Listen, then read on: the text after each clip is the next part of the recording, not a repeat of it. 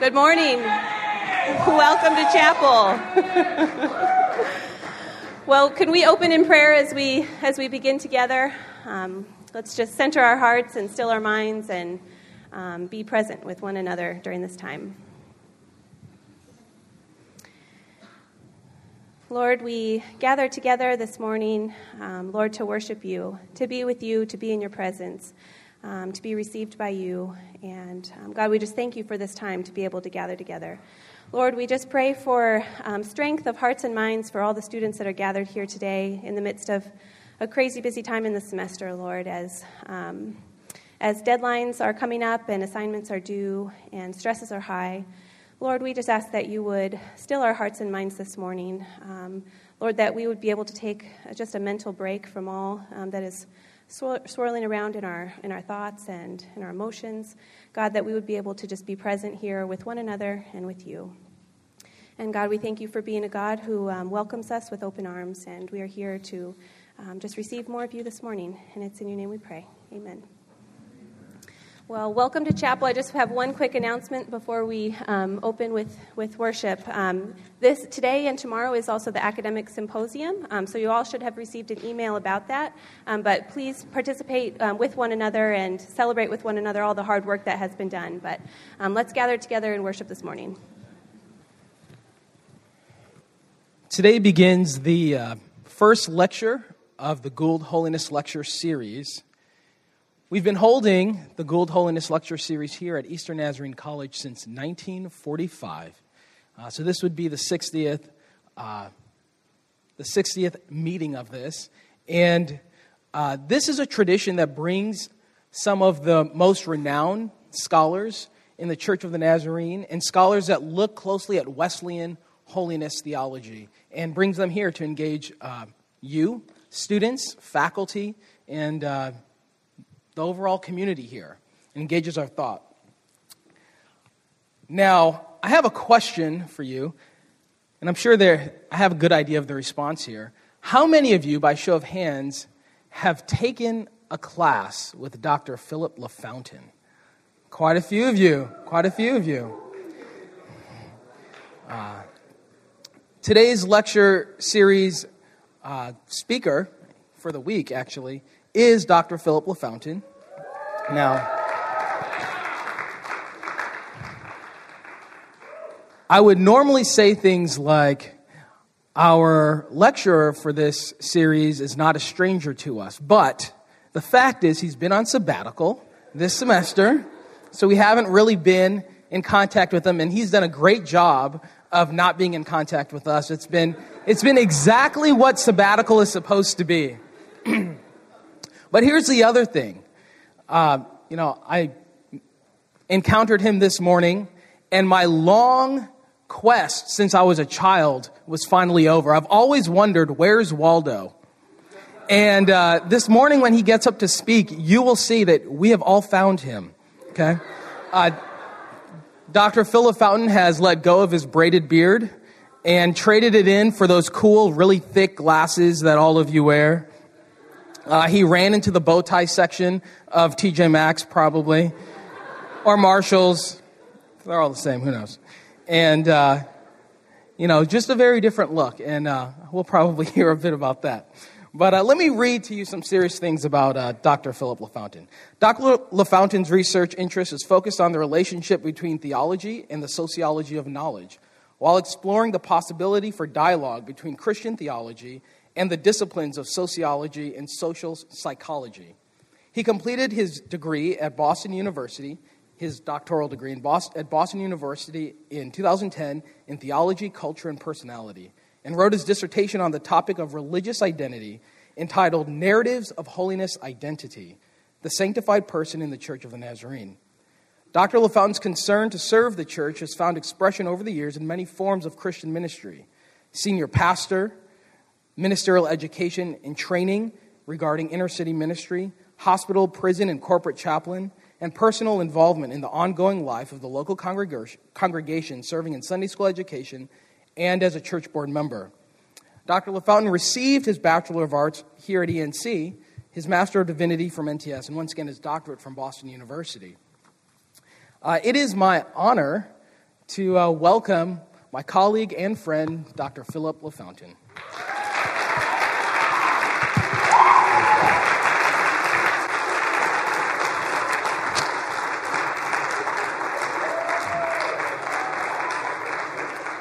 So where's Waldo? He's at ENC. Definitely. Well, it is so good to be back, and I have protected that sabbatical. Sabbaticals are very good things. And I am grateful to Eastern Nazarene College for having an opportunity, four months, just to devote uh, uninterruptedly to research and writing. And I'm grateful for that, uh, that time.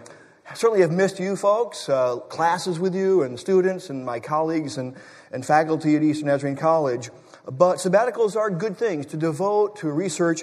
And uh, just last week, or a week and a half ago, I heard from Ashgate Publishing, the first reviewer. They send uh, a book proposal out to two reviewers, blind review. And the first reviewer came back with just very high marks, high accolades uh, indicating that this book has to be written. So that's great. I'm looking forward to hearing from the next reviewer, maybe in the week or so. They take their own time, they do their own thing. Uh, but the book I've been working on is called Changing Identity, Secularization, Sex, S E C T S, and the New Paradigm in the Sociology of Religion. I shared that title with my wife last year about writing a book on secularization, sex, and the new paradigm, and she got all indignant. Well, how do you know about that, right? You know? SEX, right? You know? So, anyways, we'll let that one go, right? You know? So she was all quite uh, put out until I said, hun, it's SECTS on that, okay? Uh, let me also thank Eastern Nazarene College for hosting the Gould Lectures, and many thanks to my colleagues uh, Dr. Bill Malice in particular, and Professor Montague Williams, for extending to me the invitation to be this year's Gould speaker. I have always secretly longed to be a Gould lecturer, so this is great. It's a dream come true over the past few years, it has been my responsibility uh, to shepherd the Gould lectures, and we've invited a number of very prominent speakers and uh, who are doing significant work in the Wesleyan Holiness tradition, and especially in the Nazarene version of that tradition, the Nazarene brand of that, or whatever you want to use. I have longed to write a history of the Gould lectures, and I'm on that path right now. And now I'm gratified to be a part of that history.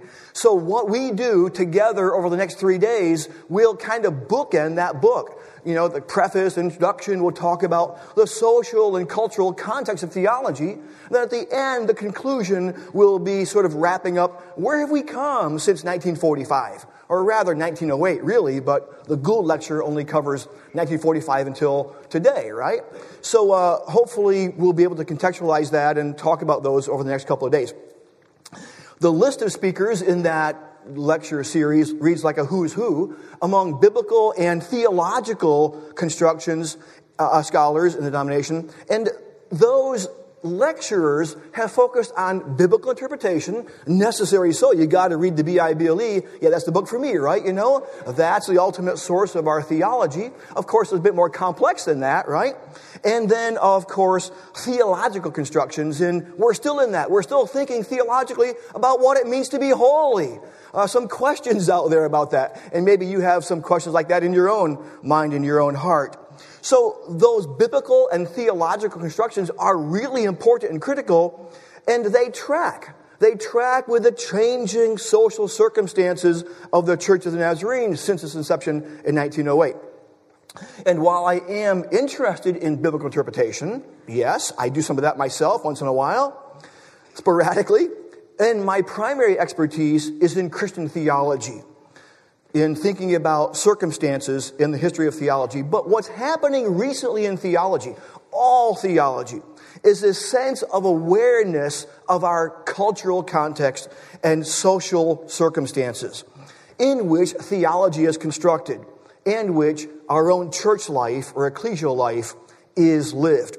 Much of the contemporary academic discussion of holiness focuses on deconstruction, deconstructing biblical text, investigating the role of authority and power and forming institutions like this or whatever other social institution you're thinking about, and all those kinds of questions. And they're important questions. Deconstructive kinds of questions are critical, but sooner or later, one has to get to the task of constructing something, right? We've got to live together in some way, so we cannot avoid construction. And that's the kind of idea I want to get at today and tomorrow at the academic symposium, and then, of course, on Friday for our final lecture uh, as we close things out.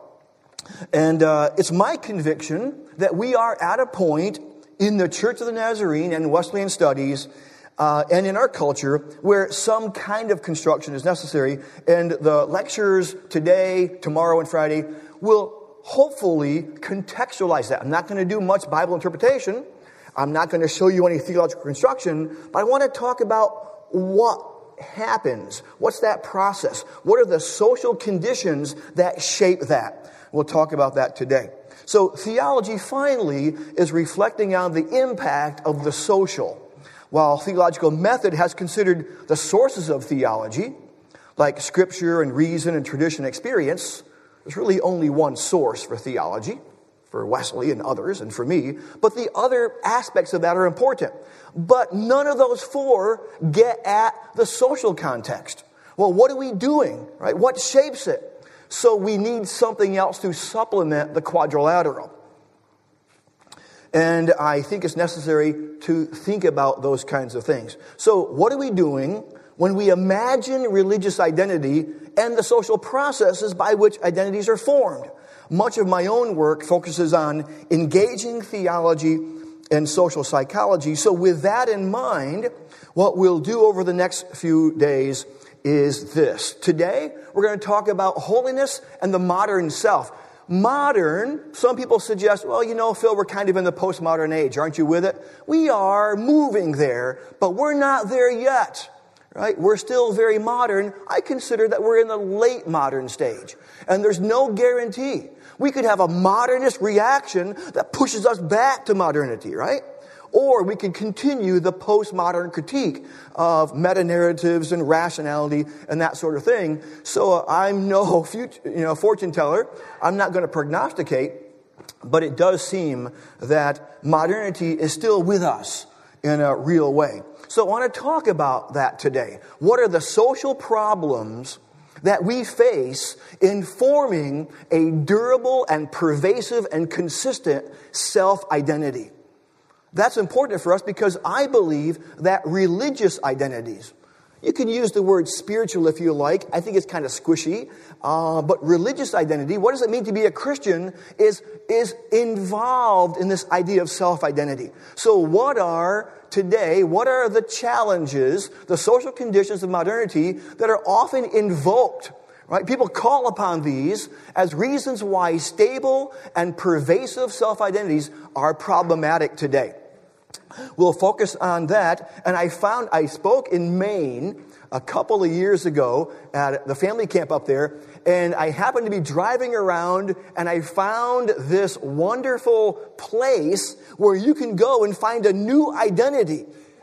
You know, I didn't realize this is perfect because I was talking about identity at this family camp. I said, this is fantastic. So I can get a new identity by just getting my nails done and my hair done wow, I feel like a per- new person now, right? So part of my persona, part of what I'm projecting, right, is a self identity. Right? This is, I'm kind of playing with that. I'm kind of teasing out what are the limits of self identity. Would you stand up for me, please? Right? Now, if I pick on you, you're going to be embarrassed for a few moments, okay? Uh, miss, would you stand up right there for me, please? You know? Yeah. Would you stand up right there? Yeah, this is great. Look at this. Look at this identity right here. Wow, you know. Oh, would you stand up right there? Would you stand up right there, you know? See, Who else can we pick on? Uh, who else? Yeah. All right. Um, and Miss, would you stand up, please, right here? Yeah, I see, you knew I was going to pick on you, right? She said, please, no, not me, please, not me. Now, there are a bunch of, there's this kind of interesting species called Homo administratus, right? You know? And here we have an example right here, you know. But Look at this. This is an, this is an identity, right? He's wearing his costume today, isn't he? He's projecting himself, right? He is. I'm serious about this. It's, it's funny, but you know, it's, it's serious. He's projecting an identity out to us, the one that he wants us to see, right? You know, this public, right? Thank you, Mason Down. Right? Look at this. Look at this guy. This is wonderful, right? A wonderful identity, unique and special, you know interesting. Uh, Miss, you've got a wonderful, colorful uh, shirt on there. You know, it's fantastic. You know, and look at it. Look how he's wearing his hat backwards. He think he's so cool, man. I tell you, it is fantastic, right? But this is a moral self right here, right? He is. He's projecting himself outwardly and he's speaking volumes to us, right? Now, I could have picked on any one of you. How many of you have a Christian tattoo? How many of you have a Christian tattoo? Yeah, right you're you're you're marked for Jesus, right? You know, good for you, good for you. All right, you know, thank you. Put you. So sure, we do that, right? We we we mark ourselves. We project ourselves outward, right? And we could go on some pretty unique kinds of things. And um, homo provostus, right? You know, is that our, our, our provost, right? You know, actually, I waved at you today. I had my red Miata. You were coming across the street. You looked right at me, right, you know? And I was in the car. I waved to you. Oh, oh, hi, provost, right, you know? And like, you like, you, you looked at me and you turned away like this, you know? I don't understand it. I am offended, right, you know? How could you not recognize me? But do I look different? Yeah, right? And this kind of intentional. I'm kind of wondering what would I look like if I changed my hair, new glasses, you know. I got Spencer Shaw glasses on now, you know. And, you know, and I'm, I'm building it, right? You know, I, you know, uh, uh, Waldo's tie, you know. TJ Maxx, yes, right, you know. Uh, very good. Good call, good call. So, but, so this is kind of like, it's kind of like intentional, kind of curious, invention, kind of pushing the limits, right? You know, we all do this. This might be a little extreme, maybe, for me. You've seen my beard in other ways, but we all do it. Sociologists, historians suggest that there are some cultural challenges to forming a durable and stable self identity. And if that's true, folks, then there are some challenges to forming a religious identity too because religious identities are in some way shaped and formed or a part of self identity. So, what do we mean by self identity? Next. How are self identities formed? Keep going. Oh, I can look over here. I can't read that. so, what is the peculiar problem, what are the problems that uh, facing the formation of stable uh, and durable and persistent selves? What's the relationship between the self and society? Because we form ourselves in conversation with others, right? Every social circumstance. Under what social conditions could this identity be created, right? That's a great question. And I would ask the same question regarding your identity. Under what social circumstances, conditions, could your identity be created?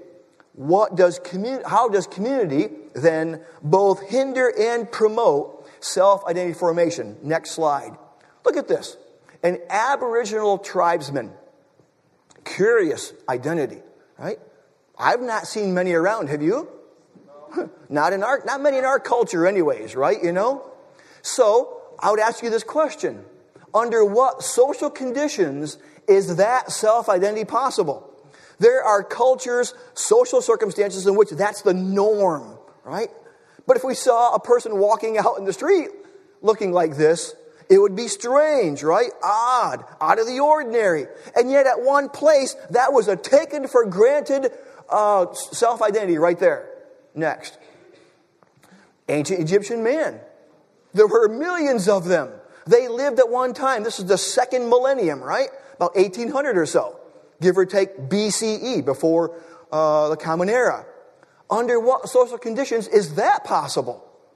In order to form and shape that kind of identity, our whole social structure would have to be different, right? Interesting. Next, Gandhi, right? Under what social circumstances would that identity be possible? Have you seen the movie uh, Gandhi with Ben Kingsley? Powerful, right? And the transformation that occurred in Gandhi from a Western lawyer intellectual, right, to that. A powerful religious figure who brings change to India. Powerful. But under what circumstances could that happen? North American Indian, right? Under what circumstances could that identity be possible? Uh, next. Ah, yes. The motorcycle gang member. I love those glasses, by the way. I got to get me a pair of those glasses, right? But notice the one on the bottom, right? You know? I sent, I sent that picture to a friend of mine, and he looks at it, he texts me back, he says, That guy's killed somebody. I go, Wow, yeah, you know? But under what social circumstances is that identity possible? How is it possible? And of course, the one up front, I know, I know a number of gang members, right? Who look like this. It's an identity, it's a self identity that they project, and it's a moral identity. It, what I mean by that, it has meaning for them, right? We all do it all the time. Next. Oh, have you read about Barbie Woman? This is crazy stuff. I saw this on Facebook, right? You know, I said, I got to get that from my lecture. This is a woman who's undergone all kinds of, you know, physical transformations, right? Eyes, eye implant things, you know, change your eye color, uh, uh, plastic surgery, she not only looks like Barbie, in her mind, she is Barbie. Right? Now, she's a, a, community of one. But what if other people in our culture said, Oh, I want to be Barbie woman, or I want to be. Who's the counterpart part of Barbie? Ken. Oh, yeah, Ken, right? You know? So, what if I want to be a Ken, you know? Make myself like Ken then we could have a whole community of Barbie Ken people, right? You know, where they shape. It's not out of the question, right? It's, it's not so strange, right? It depends on changing social circumstances. Now, Barbie woman is a community of one. She, that's a Herculean task to maintain her identity to keep that going, keep it fresh in her consciousness, to keep her identity going. And so her physical change has contributed to the consciousness that she's built up in her head, her self identity, and she's projecting it. Now, over time, without reinforcement, that identity will fall apart. It will dissolve. We all need social support for identities. And culture and society offers that support. Right? Next. What about this guy, Catman? Look at this. Tattoo. The teeth are implants. Um, he's had his face shaped. Uh, the, he's had um, nails implanted. I think those implanted. And then the one in the bottom there, actually, I, don't, I forget the sequence here, but the bottom, those whiskers are implanted in his face. So in his mind, he is Catman. He's not like Catman. He is Catman, right? That's his self identity, and that's what shapes him. And you might say, well, that's kind of strange, right? You know? You're doing exactly the same thing, folks. You are projecting and creating an identity that's formed in our social context. And apparently, our social circumstances, our culture, society allows identities like these in these room to be, to be shaped and formed. Right? That's pretty interesting question. You think about that for a while, and that will take you very deep. Right? So I've been exploring myself. Who's Phil LaFountain, right? What does it mean to be Phil LaFountain? Well, we're going to think more about the social challenges to self identity today. But tomorrow at the symposium, I want to talk about a theory of religious identity. What is religious identity? And in doing so, I have to talk about self identity. So tomorrow's lecture, 1030, uh, the auditorium, uh, we will talk about self identities and how they're formed, and how religious identities are a part of that. To give us some theory, right? People think they know what religion is, what identity is. You know, they'll know when you see it, but we need more understanding of that. So we'll get there, and then Friday we'll talk about theology and social identity and uh, social circumstances. Okay, so Barbie woman, Catman, on my shelves, shelves at my house, my home office I have dozens and dozens and dozens of books on the self. We seem to be fixated on that question in America, in the West, right? Everybody's writing some understanding of identity because it's a problem for us. In under conditions of modernity, the self is problematic. So I want to talk about those challenges. So uh, can we get to that? Is that section there?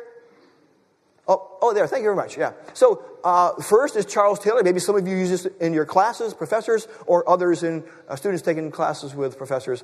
Uh, sources of the self, right? We're so enamored with that question that we're trying to figure out, well, what are the cultural, social forces that shape and form us? So Charles Taylor, right? He talks about the self in a moral space.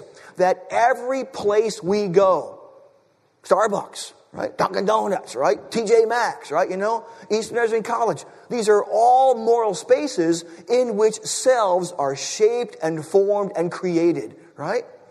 There is no neutral space, folks. There's no place you can go where there is no story or narrative or cultural pressure to be something, right?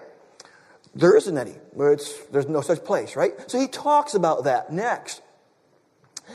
Uh, Kenneth Gergen calls this the saturated. He says ourselves are saturated, right?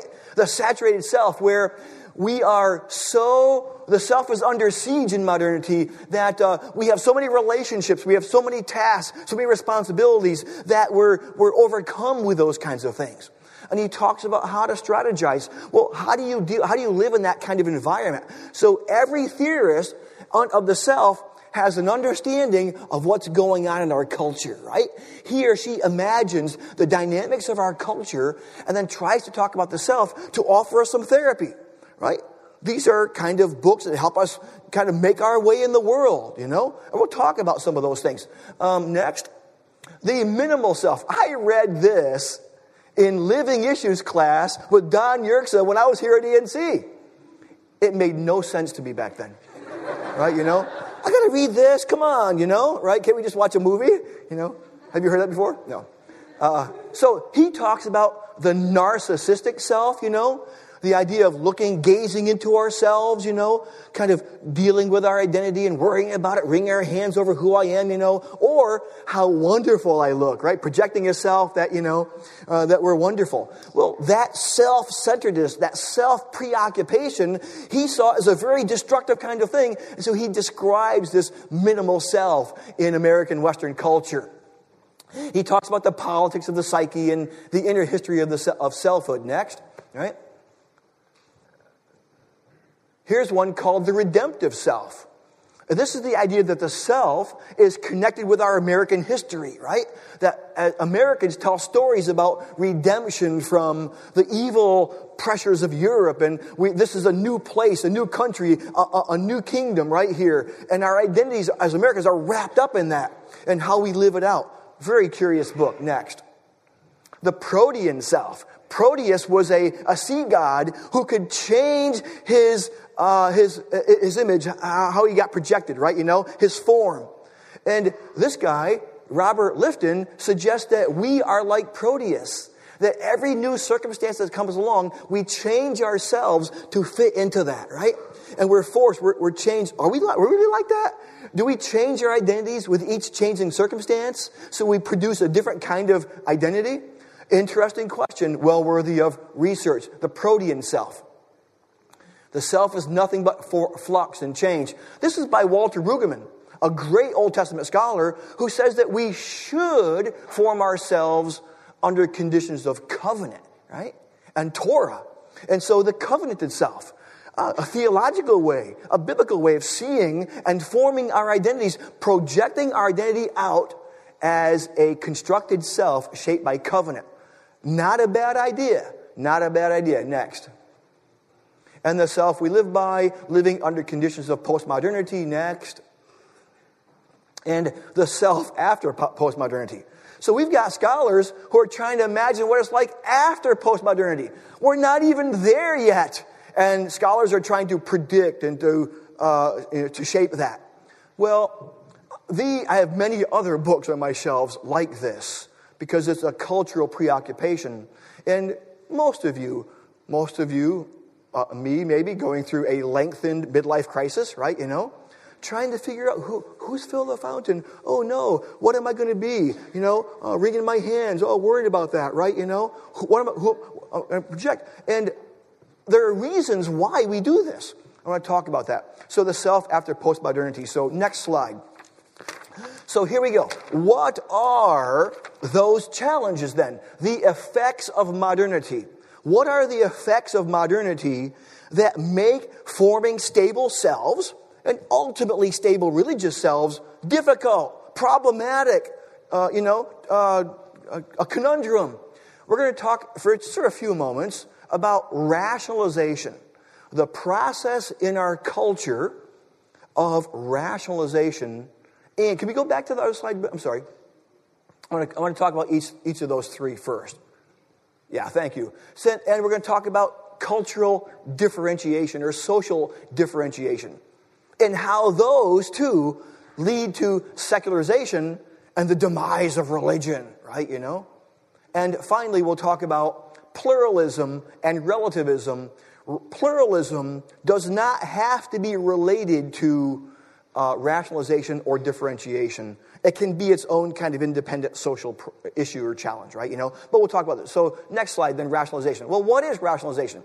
Rationalization is the development of rational and calculated behavior, a means ends oriented thinking as motivation for behavior in society, in contrast to traditional, emotional, or religious authority, what scholars call charisma. So I can, my behavior can be motivated by tradition, right? When I go home, when my dad was alive, right, when I go home, we do things the way dad says, right? I mean, that was a very patriarchal, authoritarian home, right? I mean, it's dad's way or the highway, and he meant it. There's the door, son. If you don't like it, hit the road, right?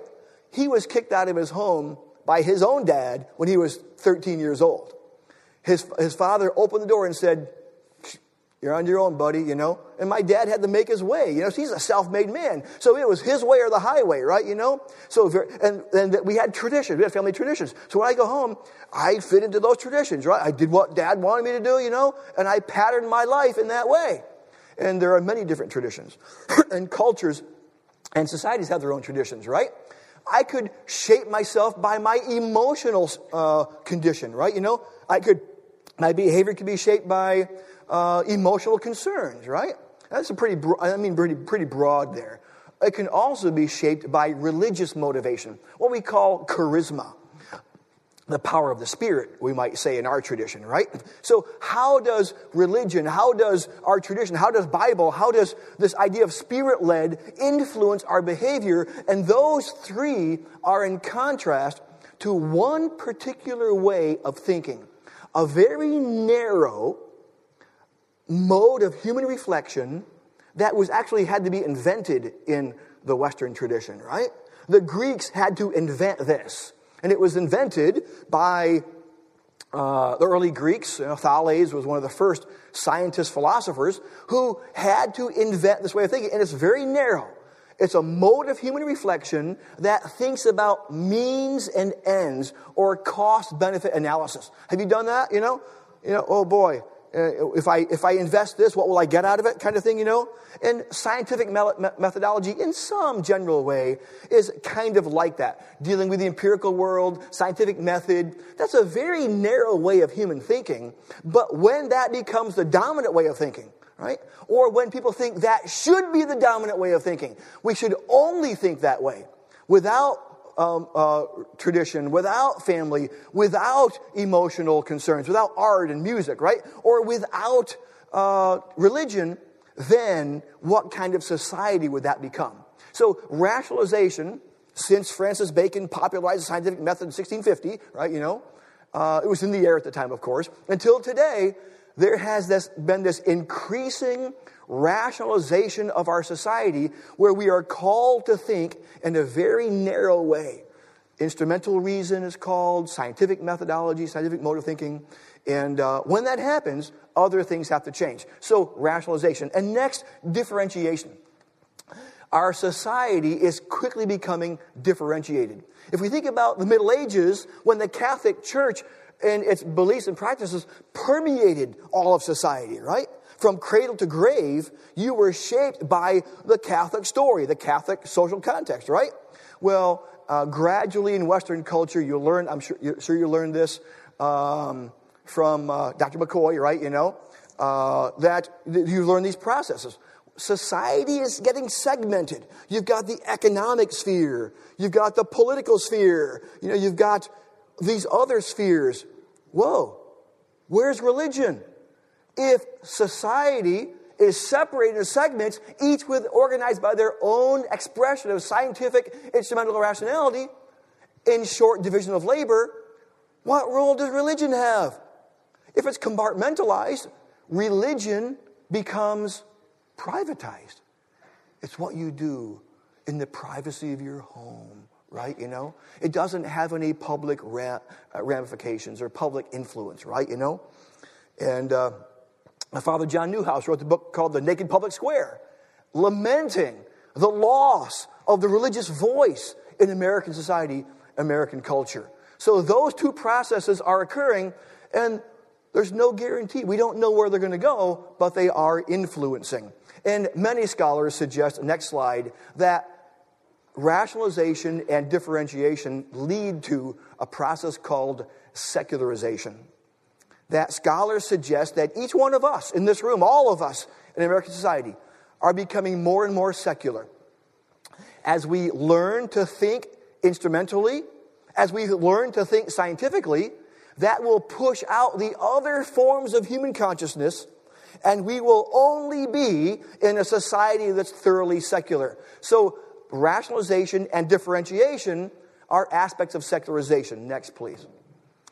Secularization is the process in society by which scientific and bureaucratic instrumental reason increasingly influences action in the social sphere. We do that which is going to be the most efficient, right? And it deals with this worldly kinds of things, right? Max Weber, next, an early sociologist, as he was thinking about this at the turn of the 20th century, he saw this happening and he was scared. The passages are incredible as I read him over in like January and February.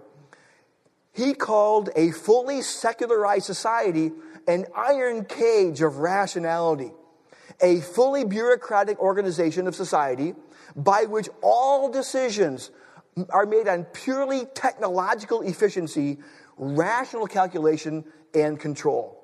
And Weber imagined the individual trapped in this iron cage without art or music or religion or beauty and gradually, under secularization, religion dies because science demystifies the world. Wow. Here's my question to you Is that really happening? Are we really becoming more and more secular? Is religion really dying out? Well, theory is great. I love theory. I love theorizing. But if it doesn't help me understand the real world, and able to map out and track what's going on in the empirical world, then that theory has to change. And right now, most sociologists, except for a couple hardcore sociologists, realize that we ain't becoming more secular. In fact, just the opposite. We are becoming more religious. And re- conservative religious groups all over the world, some of them are called fundamentalists, others more moderate, are pushing back against the secular, saying, no, we are not going to allow our world to be shaped only by the secular, only by instrumental reason. And man, they're pushing back. With vehemence, they're pushing back, right? So, interesting process uh, that's going on here. Well, so we'll talk more about that tomorrow and on Friday. Next slide, please. Pluralism. Another process of pluralism. All pluralism is, all pluralism is, is the existence in a society of multiple groups having distinctive characteristics ethnic origin, cultural forms, religion. So, as a social fact, that has occurred in America and Europe, right? We are pluralistic. But what many scholars are suggesting and have suggested is that pluralism necessarily relativizes. That there's a social process by which the human consciousness is so shaped that we relativize our own beliefs and practices as no more important or no better than anybody else's, right? Now, I would argue that does happen for some people. I, we've tracked them. I've met people like that, right? But I would argue as well, it's not a necessary process. Christianity was born into a highly pluralistic, secular and religious context in the first century. Now, I know that the 21st century is not the first, although some scholars are suggesting some inter- interesting parallels, right? That uh, could occur. So, uh, pluralism and then relativism is the belief that the presence of numerous and different social groups undermines social authority, often understood as having a negative effect on the human consciousness, in which belief in the uniqueness and absoluteness of one's own beliefs is at least weakened, if not, don't go to the next slide, please, just yet, is challenged in some way, right? So those three processes are occurring in America right now. The question is, is it possible to shape an identity a self identity, a religious identity, in the midst of that matrix of social dynamics? The short answer from me today is you better believe it. It sure is. Empirically, we have many, many, many, many, many, many data, much data, a lot of data, right? Nancy, what do I say? How do I do that one, right? Nancy Ross? Yeah. Uh, so, uh, a lot of data that suggests, yeah, People get along pretty well. By the way, you know, do you know where the secular people are? Those who are really, who really take this with pain and suffering, right? They're virtually all academics. Academics who have engaged modern, Western, rational, intellectual life have become secularized and they project it out to the world, either thinking everybody else out there is secular like them or they ought to be secular like them, right? You know? And I want those scholars to crawl out of their ivory towers and go look at the real world because the world isn't like they think it is or it should be, right? You know? Now, there's nothing wrong. I'm a scholar, I'm an intellectual, right? I have ideas that I think you ought to believe, and I will share those with you. I have no qualms doing that at all, right? And expecting that you do that. But the world out there is not secular, nor is it growing more secular, but more vigorously religious. Now, that doesn't mean modernity and rationality won't, won't push back. It could. Other, you know, some people suggest there's a culture war out there, you know, but the, again, the culture war is among the elites. Everyday people don't really see much about the problem with the culture war, you know. So everyday people get along quite nicely, and I'm interested in that. Why? How is it possible that they get along quite nicely uh, with religion and re- pretty wild ideas about religion, too. At the same time, they live in a modern world. That's a fascinating question and well worthy of investigation in empirical research. And maybe you can do some research either when I get back at ENC in, in the fall or with your professor. Next slide. Now, this is what I used to look like. Um, would you say I've come a long way? Yeah. So, in closing, while the social conditions of modernity are challenging, it is possible to form durable, pervasive self identities, but it's going to require work, intentionality, self awareness. So the question is this, folks under what social conditions is a vibrant religious identity possible? That's a great question. Before we answer that question, we're going to have to talk about a theory of religious identity. And I will offer that to you tomorrow as a resource for you, an intellectual academic resource, because we think we know what religious identity is, and you know, we'll, we'll recognize it when we see it, but we need something more, something more intentional. So I leave you that question. And is this, the identity you have right now, the one you really want to have? Interesting. Could you stand, please? Well, thank you for your patience. I am grateful for that. Uh, these are good days. Good to be back with you just for a few days. I still have, you know, a few months to do uh, to work on my book and other material getting ready for class. Looking forward to fall semester, jumping right back into things with you. But thank you for your hospitality today. And folks, uh, many of you, my students and good friends, thank you for your patience with me and your love for me. You've demonstrated that today. And that means a lot to me. I'm going to start crying pretty soon here. Because isn't that what it's about? To love each other so deeply that we respect each other and, and care for each other. That's the kind of world that I'm drooling over and dreaming about. So, Father God, we offer you thanks today. All that matters to us is the kingdom. So, Lord, come quickly. We pray that as we think about these very important things like culture and society, that you would help us open the eyes of our hearts and our minds. Uh, may we be fervent intellectuals who investigate all these kinds of things so that we can imagine a world in which we are shaped like the image of Christ. Let it be so. Empower us by your Spirit. Father, guide us by your great will. And may this community live deeply and drink deeply from the well of faith. In Jesus' name, amen.